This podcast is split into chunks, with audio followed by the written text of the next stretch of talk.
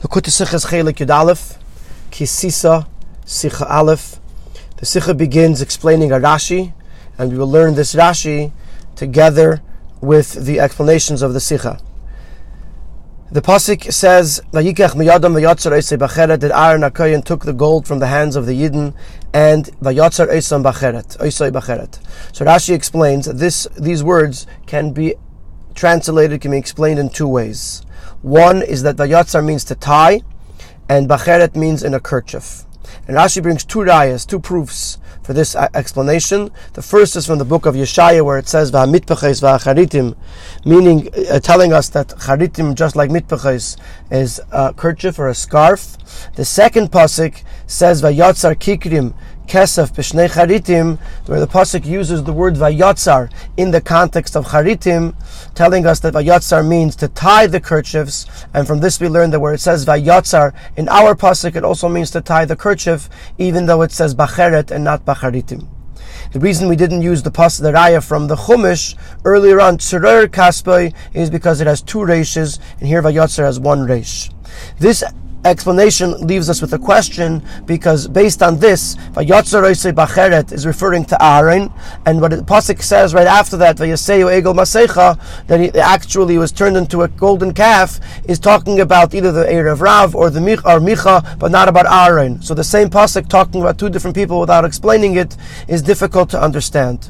This is why Rashi brings another pirush, another explanation, that Vayatzar means to draw or to etch, and bacheret means with a tool that you use for etching or for drawing.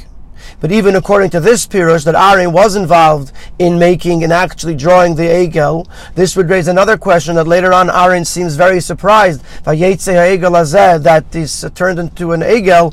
How could he be surprised about it if it says it that he was the one to draw it?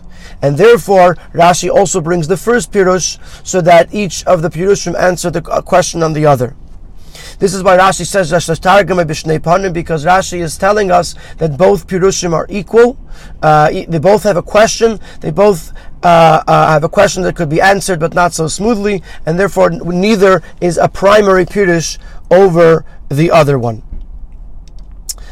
Rashi also continues to explain, not when he says bacheret, that it's a tool that etches, he says, or like a pen or a pencil or something that you write with, because it's not about the tool, the craftsman's tool. It's actually about anything that's used to make an impression on something is called a bacheret, and that's why the pasuk says uksoiv alav bacheret enosh, uksoiv as in writing, that it's something that is even writing would be you call it a cheret, and actually it says the word enosh, which means a regular person. It doesn't have to be a craftsman. The Rashi also brings the Targum Onkelos, where the Targum Onkelos uses the word Bezifa. Bezifa is a tool that is used for both drawing and for writing letters, and this supports Rashi's explanation that Bacheret is a tool that's used for both. What's left now is a question, if Aharon was involved in making of the Egel, how is that possible? That Aharon, the holy tzaddik Aharon, should be involved with the Egel. This question could be answered by asking the question on all of the Yidden. How did any of the Yidden who just experienced Matan Torah fall so low to go make an idol? And the answer to that question is that the Yidden were not making an idol to replace the Eberster. They were actually making something to replace Moshe Rabbeinu. And that's what they tell to Aharon, we don't know what happened to Moshe. They were looking for someone or something that would replace Moshe Rabbeinu. And they learned this from the Kruvim. In the Beis Hamikdash there were Kruvim. Kruvim were the place where the Shechinah rested, and from there Hashem spoke to the Yidden. They saw the Kruvim as a memutza, as an intermediary that connects the Eberster and Yidden. So much so that the Eberster had to make a commandment, a prohibition against making Kruvim in any other shul besides for the Beis Hamikdash, because Kruvim is actually seen as an intermediary. And therefore the Yidden thought that maybe here too we can make an Egel Azav as an intermediary to replace Moshe and connect us to Hashem. Of course, unfortunately, this ended up for several or many of the Yidden as an Aveidah Zara mamish, but this was not their initial intention, and this can explain why Aharon also was involved in this. There was no intention to make an Aveidah Zara. This leads us to a question in Halacha. How do we explain of the Halacha Aaron's involvement in Aveidah Zara? And the answer to the question is based on a rule in Halacha that ein adam oiser davar she'enei shelo yeh. A person cannot prohibit something that does not belong to him. And since the gold and silver were only brought to Aaron, but were not given to Aaron, it didn't belong to him, and therefore anything that he did with it could not make it an Aveidah Zara because it wasn't his to make it Aser, or to make it an Aveidah Zara, which would make it Aser. The question, though, on this answer is that we find in the Gemara that it says that if the person who owns the thing that is becoming Aser is agreeable to making it Aser, then even though the thing does not belong to the person who's making it Aser, it doesn't matter that it doesn't belong to him because the owner is agreeable to it. And over here, the Yidden that served the Egel, they were certainly agreeable to this to worshipping an Egel. So it doesn't matter whether Aaron owned it or not. What matters is that the Yidden were agreeable to letting him make it Aser. So the Sikha answers by bringing in a Rambam that says that just expressing oneself that he or she is agreeable to making it Aser is not enough.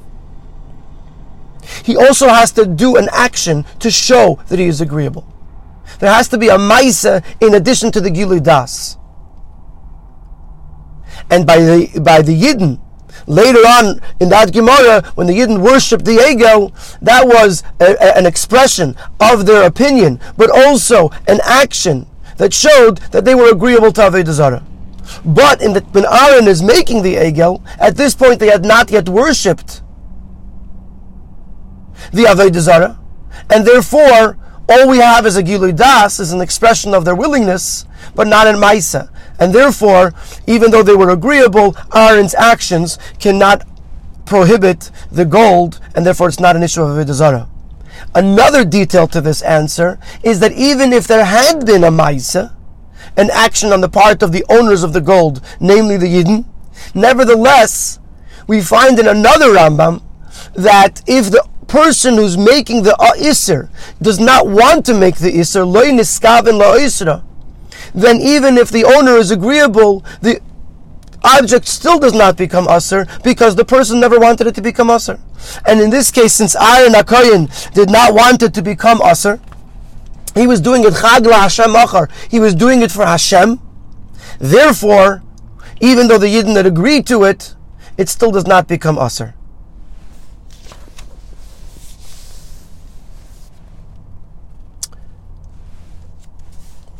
Finally, we come to Yenish Shalteirah.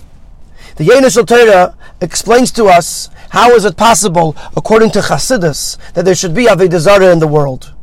And it says to us that the Aveidah Zara, which is separating oneself from Hashem, comes from the fact that there exists in Kedusha different understandings, different interpretations in Torah, which may seem to someone as a division in the Torah of Hashem. Of course, the Torah of Hashem is the Chachma of Hashem, which is one, which is pure Achdus HaPshuta, which is pure oneness, and cannot be divided at all. But to the learner, it might seem like it separates into various different interpretations, and that could lead, through many layers, to Aveidah Zara, one separating themselves from Hashem.